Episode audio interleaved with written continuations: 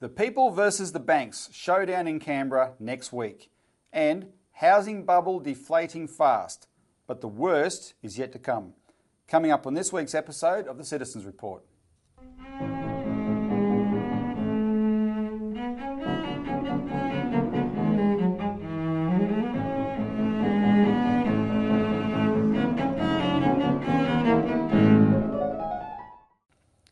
Welcome to the Citizens Report. It's the 3rd of February 2023. I'm Robert Barwick and I'm joined today by Citizens Party researcher and editor Richard Bardon. Welcome, Richard. Thanks, Robbie. In this week's episode of the Citizens Report, we're going to talk about my trip along with Glenn Isherwood from our uh, office here in Melbourne to Canberra next week so we can get an inquiry into the bank's, um, uh, you know, the mess they're causing by shutting regional branches everywhere, um, which is going to open the books on all their excuses. So that's going to be a big fight, and I'll give you the details of what's happening there. And frankly, the uh, next episode, the next segment is going to be quite disturbing because this is the big one. The, house, the, the housing bubble in Australia is in bad shape, and that's right at the heart of our economy and our financial system. So we'll talk about what that means for you. Um, before we begin, though, just remember please like the show, subscribe if you haven't, and ring the bell icon when you subscribe. Um, also, share it so we get the message out widely and leave a comment, begin a discussion below. I'd also like to take this opportunity to request that people consider making a donation to the Citizens Party. We'll put a link below to this campaign right now to save regional branches um, and get a postal bank because this is really exploding. And when I'll give you the details, it's quite exciting. And when you see that kind of activity, you can't back off. You go harder and harder to push it through to an actual victory. Um, we've, had, we've had a lot of success in the last four or five years in Australia in forcing the spotlight onto these areas of the financial system that need to be fixed up. But we've got solutions and we've got to push it through to a solution, and that's what the Postal Bank campaign is about. That happens with a lot of effort, and we rely on our listeners and our viewers and our supporters to join in that effort, make phone calls, make submissions, send emails, but also we need financial resources. So if you can help with the campaign at the moment, please click on the link and make a donation. You can make a little, you can make a lot, it's up to you, but every little bit helps. So, with that said, Richard, let's get into it. Yep. It's the people versus the banks showdown in Canberra next week. And what we're seeing, what we've seen this week, Richard, is extraordinary. I'll just put my glasses on as I read my notes um, so I don't forget the details. Oh, sorry. Stop press. I to, for regular viewers, we're trying some new technology this week because there's a consistent complaint about our audio. So if something Richard says sets me off and I get loud, hopefully, I'll, I'll try not to get loud, too loud, but if that happens, hopefully it's better. Please also give us some feedback on that, whether you think there's been an improvement in the audios, because we're trying to solve the technical problem. Okay, enough of that. Back to the issue. Um, we've had a real breakout in the press this week on this issue of the regional banking crisis. And I'll tell you why we've had a breakout because there are quite extraordinary people in local government that have decided they're not going to take it. And they're leading a fight back. And I'm, I'm blown away by them. The fight back is being led by the Shire Council of Junee in New South Wales, near Wagga Wagga. And um, they have, they're not just fighting themselves, they've reached out to other councils and they've asked other councils to join them in the fight. And this is now getting very, very important attention. We'll just give you a flavour of it was a real breakout this week. It started with this little, we're going to play this little segment on the Today Show I think it was on uh, Tuesday morning with Karl Stefanovic and, sorry, I forget the other host name, um, but she forgot the name of the town of Junee as well, so she won't hold it against me. Fair's fair. Fair's fair. Uh, Karl Stefanovic and uh, on the Today Show, they did a live cross to the town of Junee, and you'll see the general manager James Davis there and the local manager of the licorice and chocolate uh, factory in Junee, and they're going to talk to them. Now, I apologise for the audio quality of the the, um, the lady from the licorice and chocolate factory. That's just Channel 9's audio problems. But watch this, look at the group of people in the background, and then we'll give you some more on it. So thousands of residents in a regional New South Wales town could soon be left with no access to a bank. CommBank planning to close its doors in March. Locals now banding together to save the service at all costs. Joining us now, resident and business owner Rhiannon Druce and James Davies from the Junee, Junee? Junee. Junee, Junee Shire Council. My apologies. Rhiannon, what impact would this closure have on the town? Um, it's going to have a huge impact. Uh, being the only um, town with no bank, uh, we're going to have to then drive to our next major centre, which is Wagga, about a 45 minute drive to do just that kind of banking you know, uh, this this is something that's happened. Uh, it happened a lot in Queensland, and when I was growing up, the banks just disappeared. Uh, CommBank was one of the few um, that, that, hung around, and then local banks took up some of the slack. Um, is there any chance of that happening? And did council have any heads up from the CommBank, or it, was it just cold? Well, Karl, we had about six hours notice back in November, I think, that they were intending to close, and they gave 12 weeks notice. We argued against that, and they extended for a further 12 weeks. But if they do close on the 3rd of March, that'll make around 700 banks branches that are closed across Australia, and at that rate, there won't be a bank branch left in three years' time in rural Australia. Okay, is there any chance that, that um, another bank, a regional bank, can pick up the slack, or is that just that's it for you? No, this is the last bank. There's an opportunity for community banks to come to Junee, but even that process is pretty difficult. Um, and the community are clearly telling the council that they want a fully serviced bank for their for their customer service, their face-to-face banking services. And, and look, the demands um, and and you know the, the needs of regional communities are different to the city. There's so much more that needs to be done at the local level, right? That's right. And look, we, we know that the federal parliament is sitting in February, uh, early February, and we're, we're, we're seeking them to place a moratorium on any further bank closures, including ours, until such time as the public benefit can be fully disclosed to the community and they are fully aware of, you know, how it impacts regional Australia. I just see everyone there, Rhiannon. Um, uh, this this can be terribly confusing um, for um, elderly customers um, who, who, rely on it uh, for a whole bunch of things, right? Yeah, for sure. And I mean, the only other alternative is to go to our local Australia Post, which is not wheelchair friendly, um, which doesn't have great access. So the options are still out between, which is one both ways. It's just awful for you. I mean, uh, this is what what is going around the regions um, yeah. right across Australia. Mm. Um, unfortunately, they're just being left behind with a lot of this infrastructure. Appreciate your time. Good luck with the fight. We'll follow that through with you. Thank you. Now that's that's excellent coverage, and I and, and the, the issue is it's, it's not the complaint, it's the fight. Junee is saying we do not accept this because I can tell you, um, too many others assume that the premise of the bank's decision is correct. Mm. They just don't like the fact that's happened to them, right? That's that's the mentality out there. In fact, I spoke to a mayor mm-hmm. this week who's losing his the bank in his town and he doesn't like it. But when I put it to him that the banks shouldn't be doing this, he said, Oh, yeah, but it's up to them to make commercial decisions, and if it's not viable, it's not viable. Now, that's his argument. What he doesn't know, and I had to explain to him, was the banks aren't telling the truth on that, right? They are saying these branches aren't viable, yet they're making lots and lots of profits. We'll talk about that in a minute. Anyway, so that council, Junee Council and James Davis, they are leading the fight and it's getting it's starting to get a lot of attention. Um, on top of that, on top of that Today Show uh, appearance, we'll put some of the the images of this on the on the screen. AAP, Australian Associated Press, picked it up, and their article about the Junee fight back. That was syndicated all around Australia. It was covered all over the place in all sorts of different regional newspapers, including the Canberra Times, which is quite important for our purposes. Mm. Um, because uh, we want politicians to notice this. Yahoo News picked up on it and they talked about the, the legal aspects of this and how the, the local lawyer, uh, or a local lawyer in Junee who's in a wheelchair, he just happened to you know, know some, some things about the law, but he also, he also found out that you can't, the banks have a code of conduct that you can't enforce on them. Mm-hmm. So, so it's a worthless piece of paper, basically. The Daily Telegraph picked it up and that's one of the biggest papers in Australia in Sydney. And then also, I was on 5AA radio in Adelaide yesterday, which is the biggest commercial radio station in Adelaide.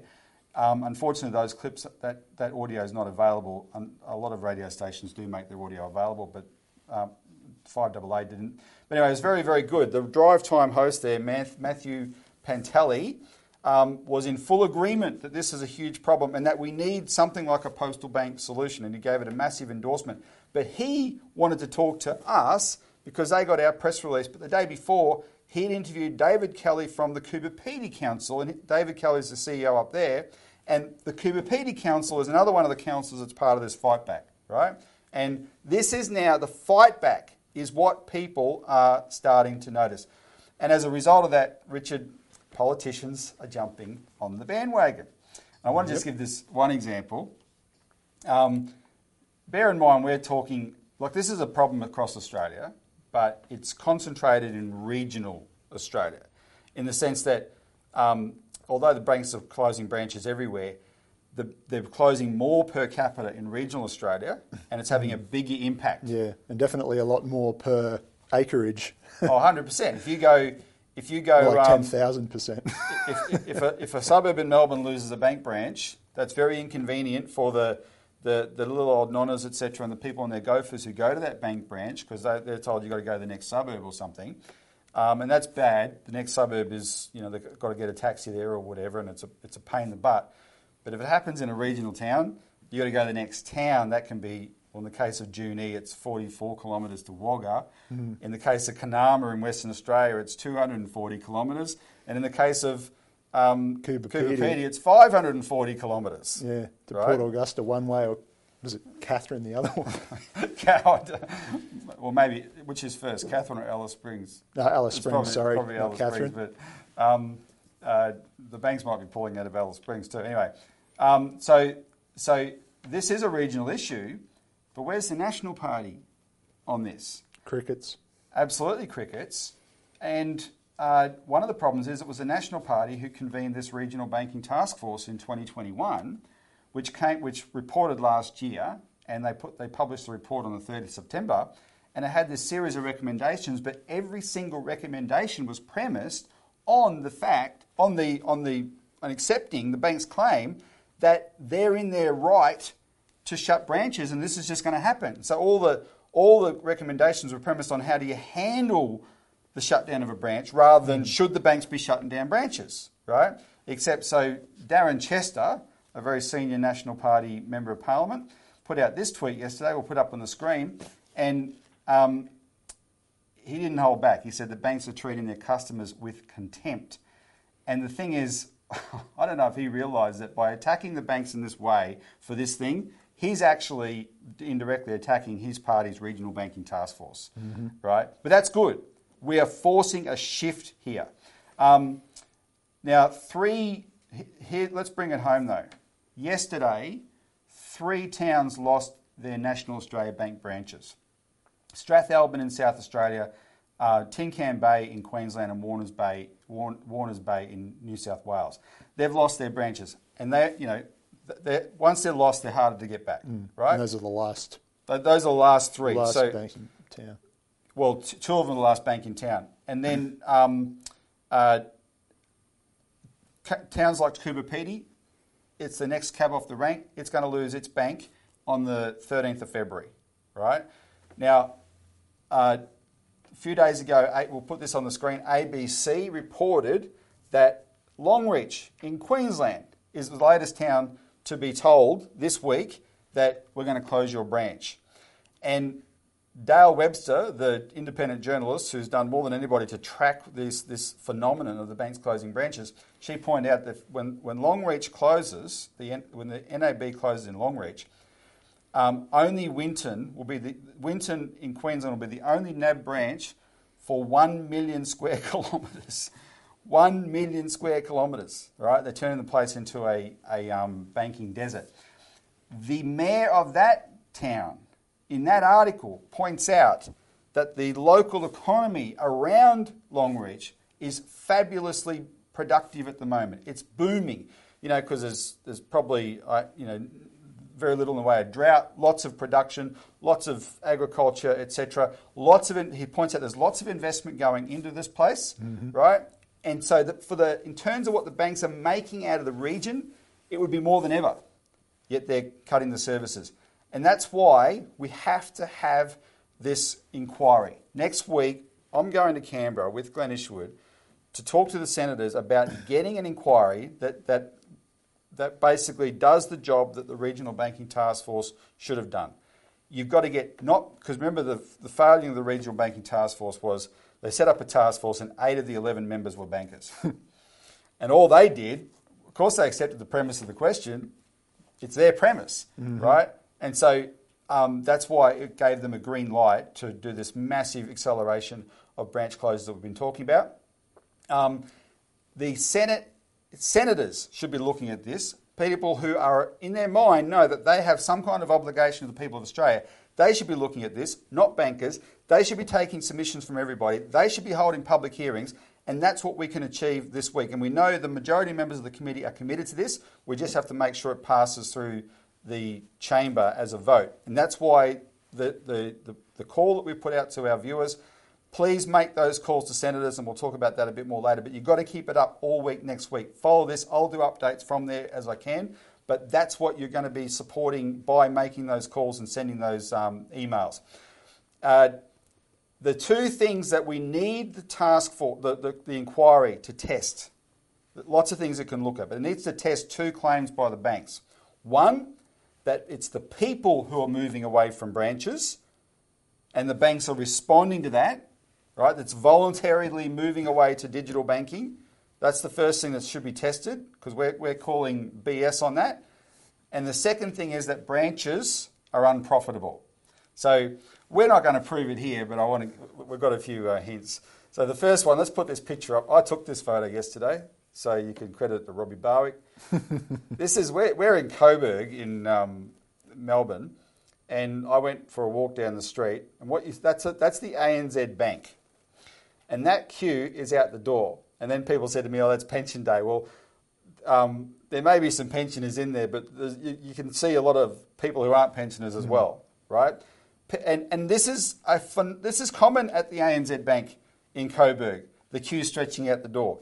People need to use the bank branch, but as you pointed out, yep. there's something unique about ANZ that might contribute to that queue. Yeah, they don't. They didn't sign up to Bank at Post. Their customers can't go to the uh, the post office. So all, any other suburbs in the area where ANZ's closed yep. its branches, they're all coming here now and yep. queuing up out the door. Yep. No, exactly.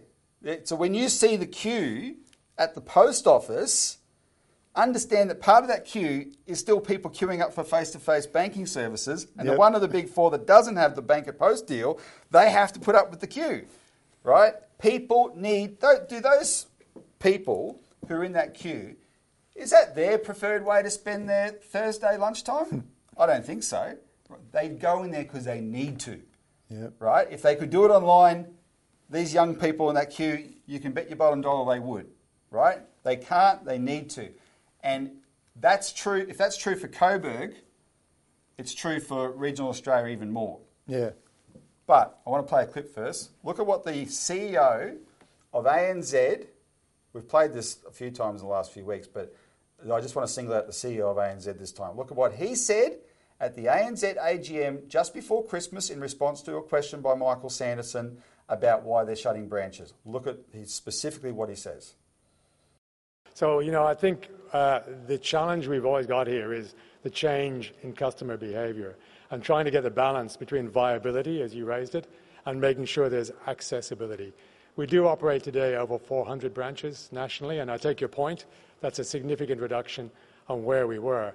But as Shane mentioned earlier, when we look at who comes to a branch, only 8%, 8% of ANZ customers regularly use a branch.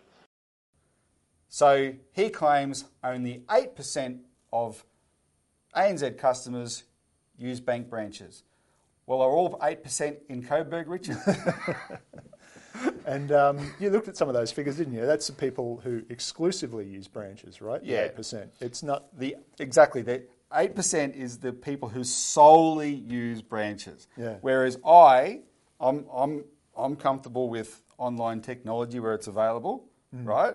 But I also need to use a branch. Yeah. There's lots of people who, you know, you'll use your you'll use your your online thing for if you if you know how to do it and you're not, and you're not scared of the technology and you, you're you're comfortable with the security. You'll check your balance. You- You'll just do it online. You won't go and look at you know your passbook or whatever. But that's me. Um, but if I need to use a branch, I'll use a branch, right? And everyone's a little bit different. But there's nobody who solely uses online. I, well, I reckon if let's put it this way. Oh, this is off the top of our heads, but if uh, if eight percent of people solely use um, branches, and by the way, that's seven hundred twenty thousand ANZ customers. I would say the percentage of people who solely use online banking, in other words, never, ever, ever have to go to a branch, is smaller than eight percent. Yeah, it'd have to be. It'd be nothing. I, I- I imagine it's almost zero, right? Give me a break.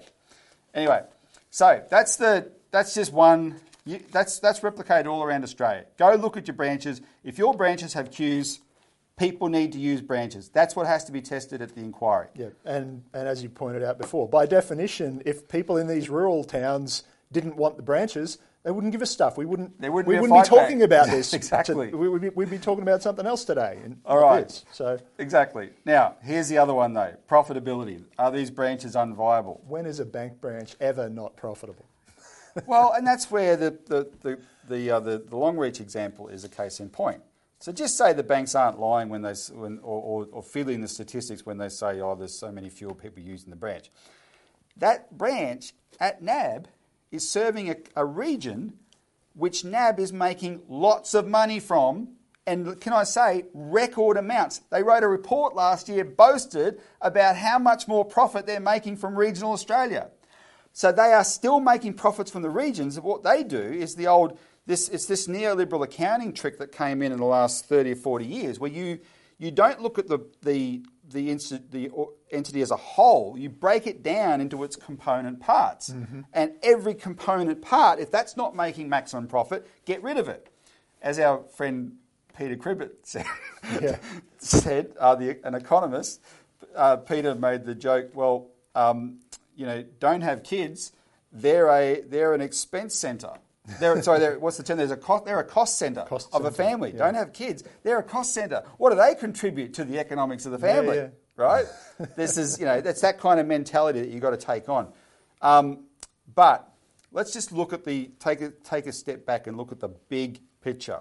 There's a really there's a really good banking expert in Australia named Satyajit Das who um, worked for the Commonwealth Bank for a long time, but and you, you know he's often a commentator on the news and things like Q and A, etc. Yeah, it, written several books on the subject. Yeah, on the traders, 20 traders, guns and money. Traders, guns, and one. money. Exactly. That's Yeah. that's what he's famous for.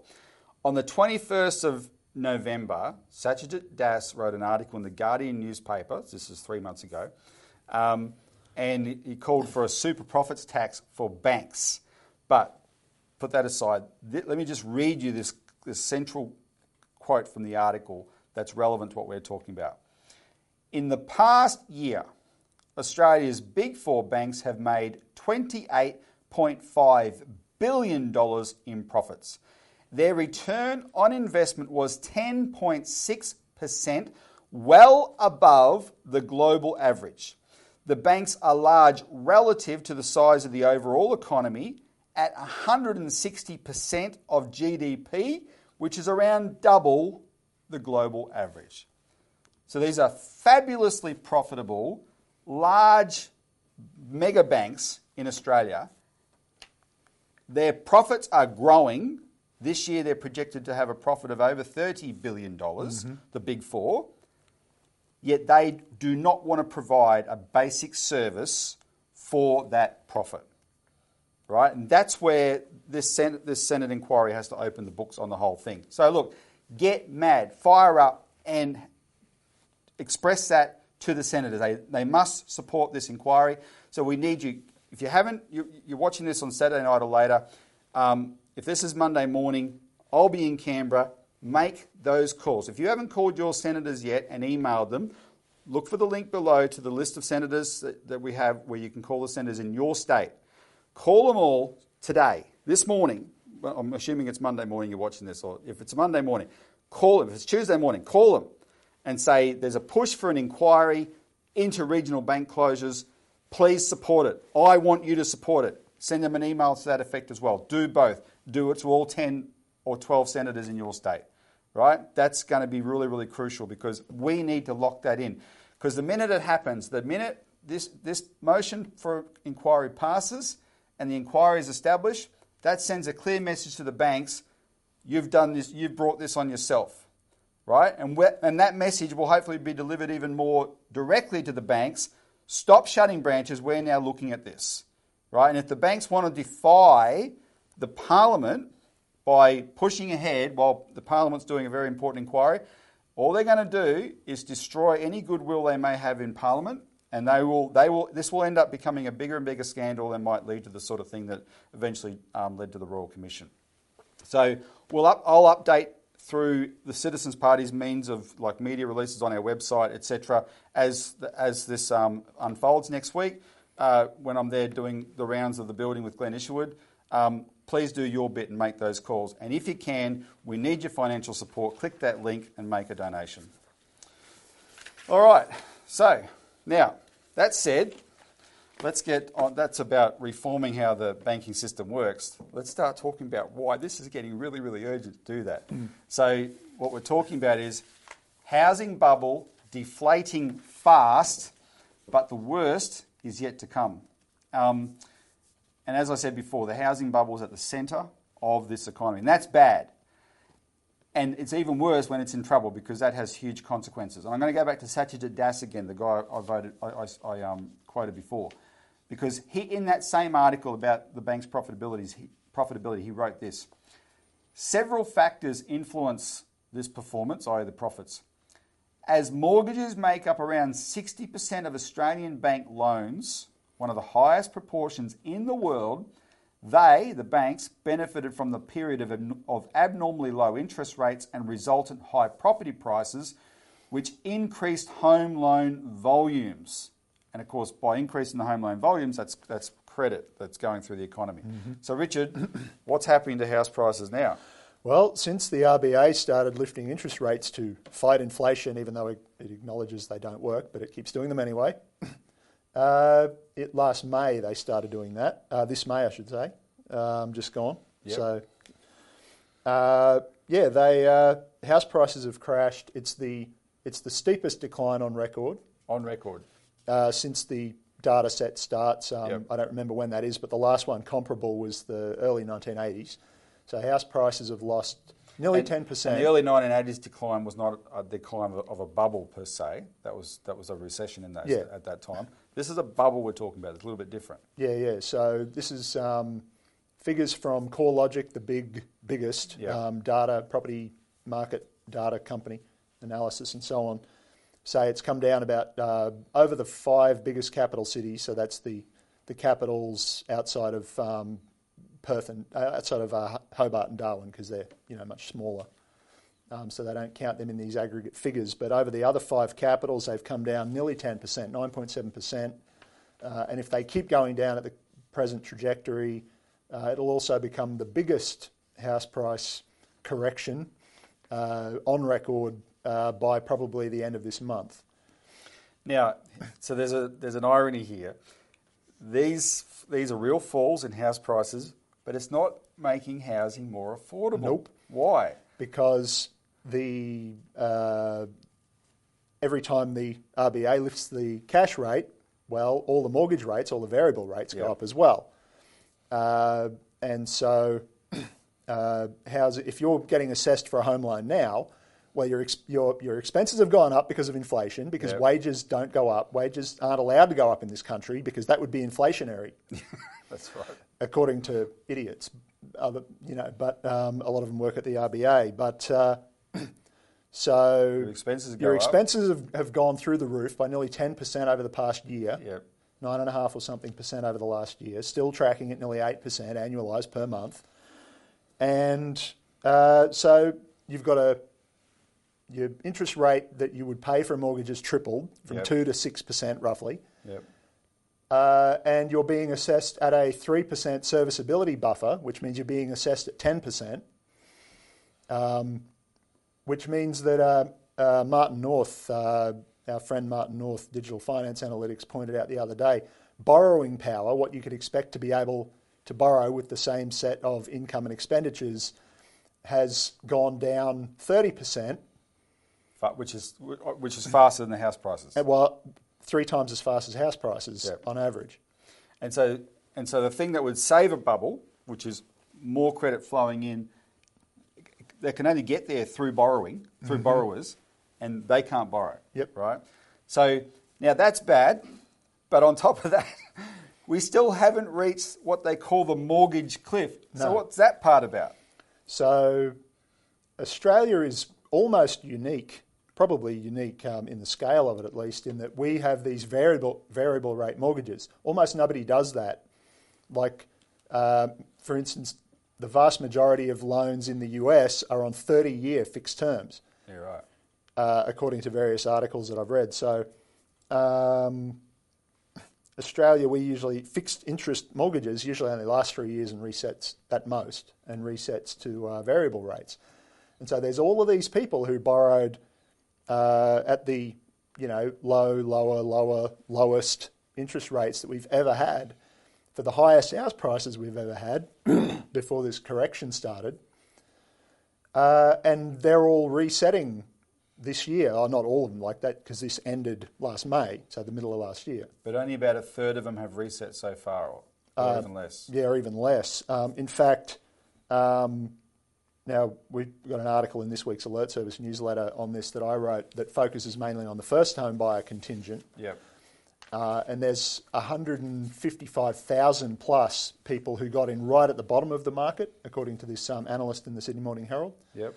Um, but overall, um, later that same day, Marion Kohler, the head of the, the lead economic analyst at the RBA, came out and told the Senate there are over 800,000 loan facilities resetting from low fixed interest to much higher variable rates this year. Now, that doesn't necessarily mean that that's that many households. It won't be too much less than that because there are people with multiple, you know, there are investors Yeah. with seven properties, there are people Yeah. with split loans, and there are some cases where multiple people take out loans for the same property because they're going shares in it and for whatever reason, families and so on. But you know, by and large, she said it's it's in the high eight hundred thousands of loan facilities are resetting to variable rates this year, and that's that's before that record low contingent comes on. Ah, yeah, so they, yeah. they might not re- if they took out three ter- three year terms, fixed terms, they might not reset until you know twenty twenty uh, five. But yeah, yeah. but some of them are going to be shorter than that. Other people took out variable loans. Anyone who borrowed at the bottom of the at the at the bottom of the interest rates in the top of the market is already underwater.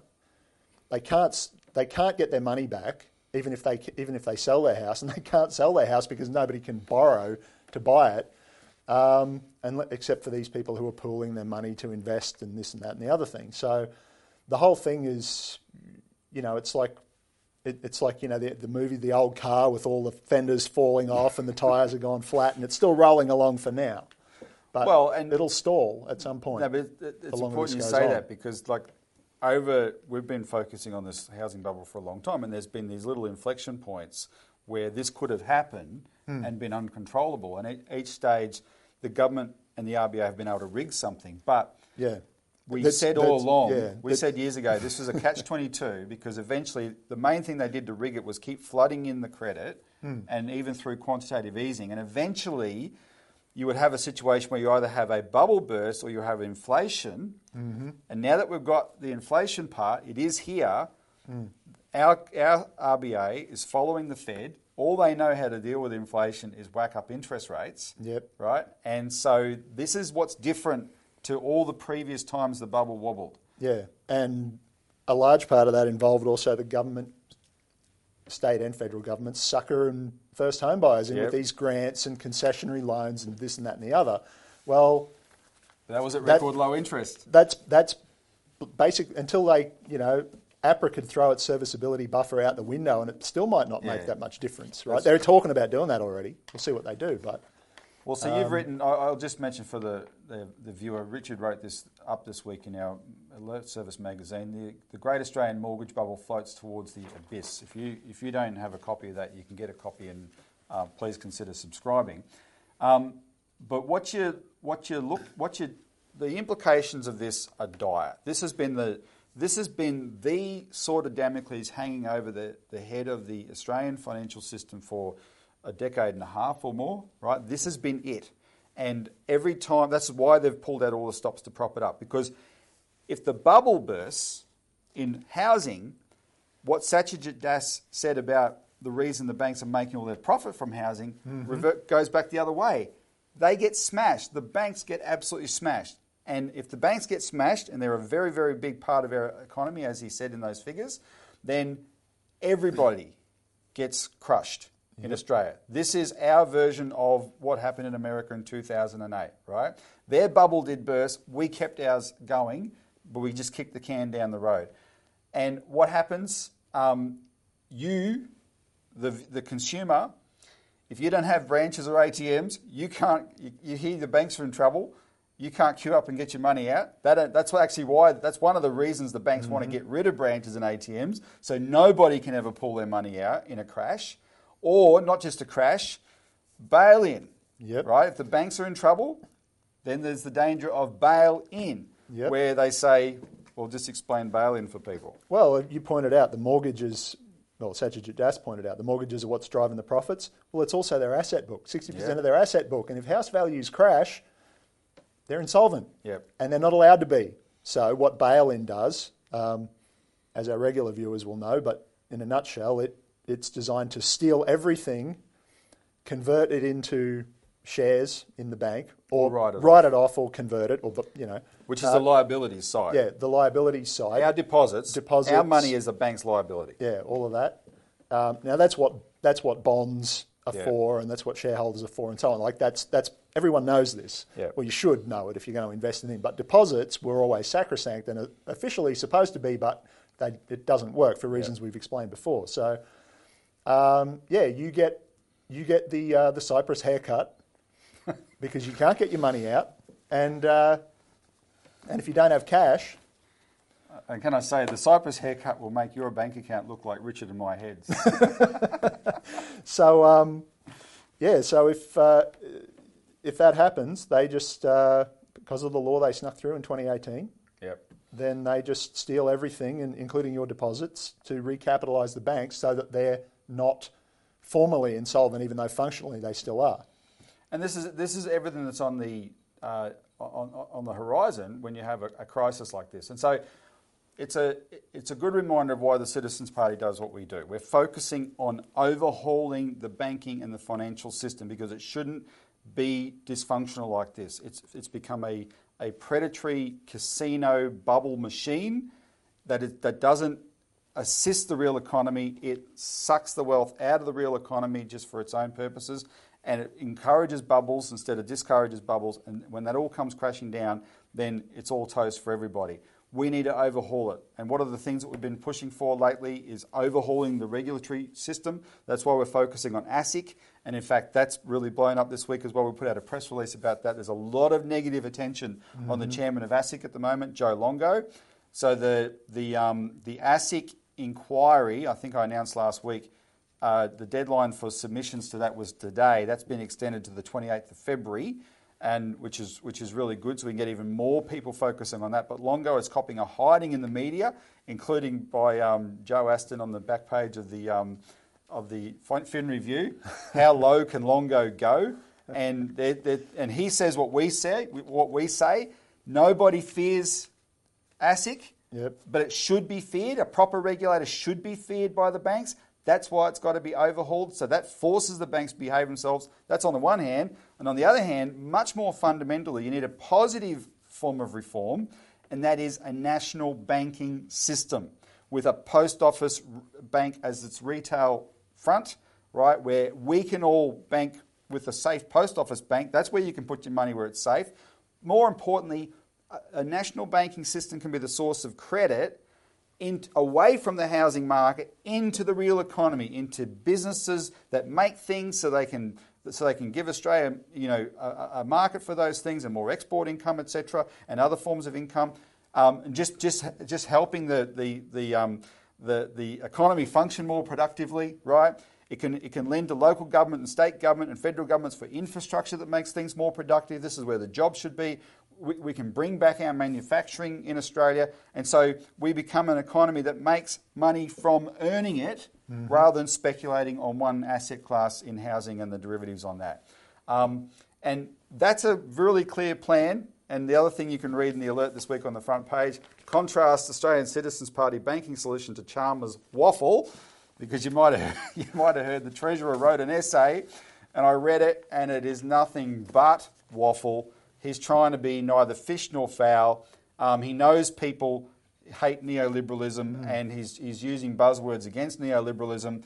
But he has he and this government have no plan to actually reform the financial system. They, they, they talk about things like co-investment, etc., Yeah. and it's all wishy-washy Yeah, rubbish. It's all just re, the the only actual policies he talks about are just rebadged neoliberal policies, Yeah. public-private partnerships, and things like this. He's just dressing it up in different language. Yep. And even mainstream economists are just saying, "What are you doing?" Like, Yep. what's that fellow's name? Um, Stephen Hamilton Stephen in Hamilton in the in the uh, Sydney Morning Herald. He's a professor of. He's more of a classical liberal, not Yep. a, not a neoliberal. But he's just saying, look.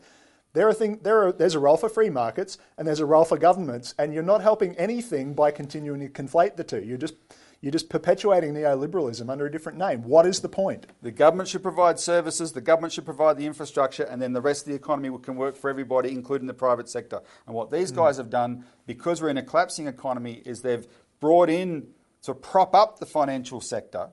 They've got they've given the financial sector a role in providing services and providing infrastructure at massive profit, and then it just becomes an expense to us, right? And then they try and force us all to use it so that we can, you know, even boost their their um, uh, their, their profits more. That's what we do for them, by the way. What do the banks do for us in exchange? Nothing. I, I, I got to keep this PG. Nothing.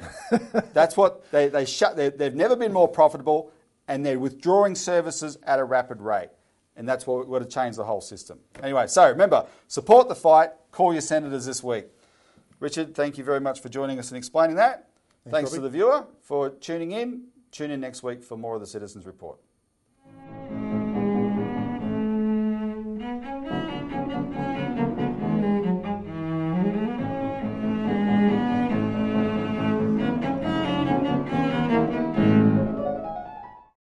Authorised by Robert Barwick, Citizens Party Melbourne.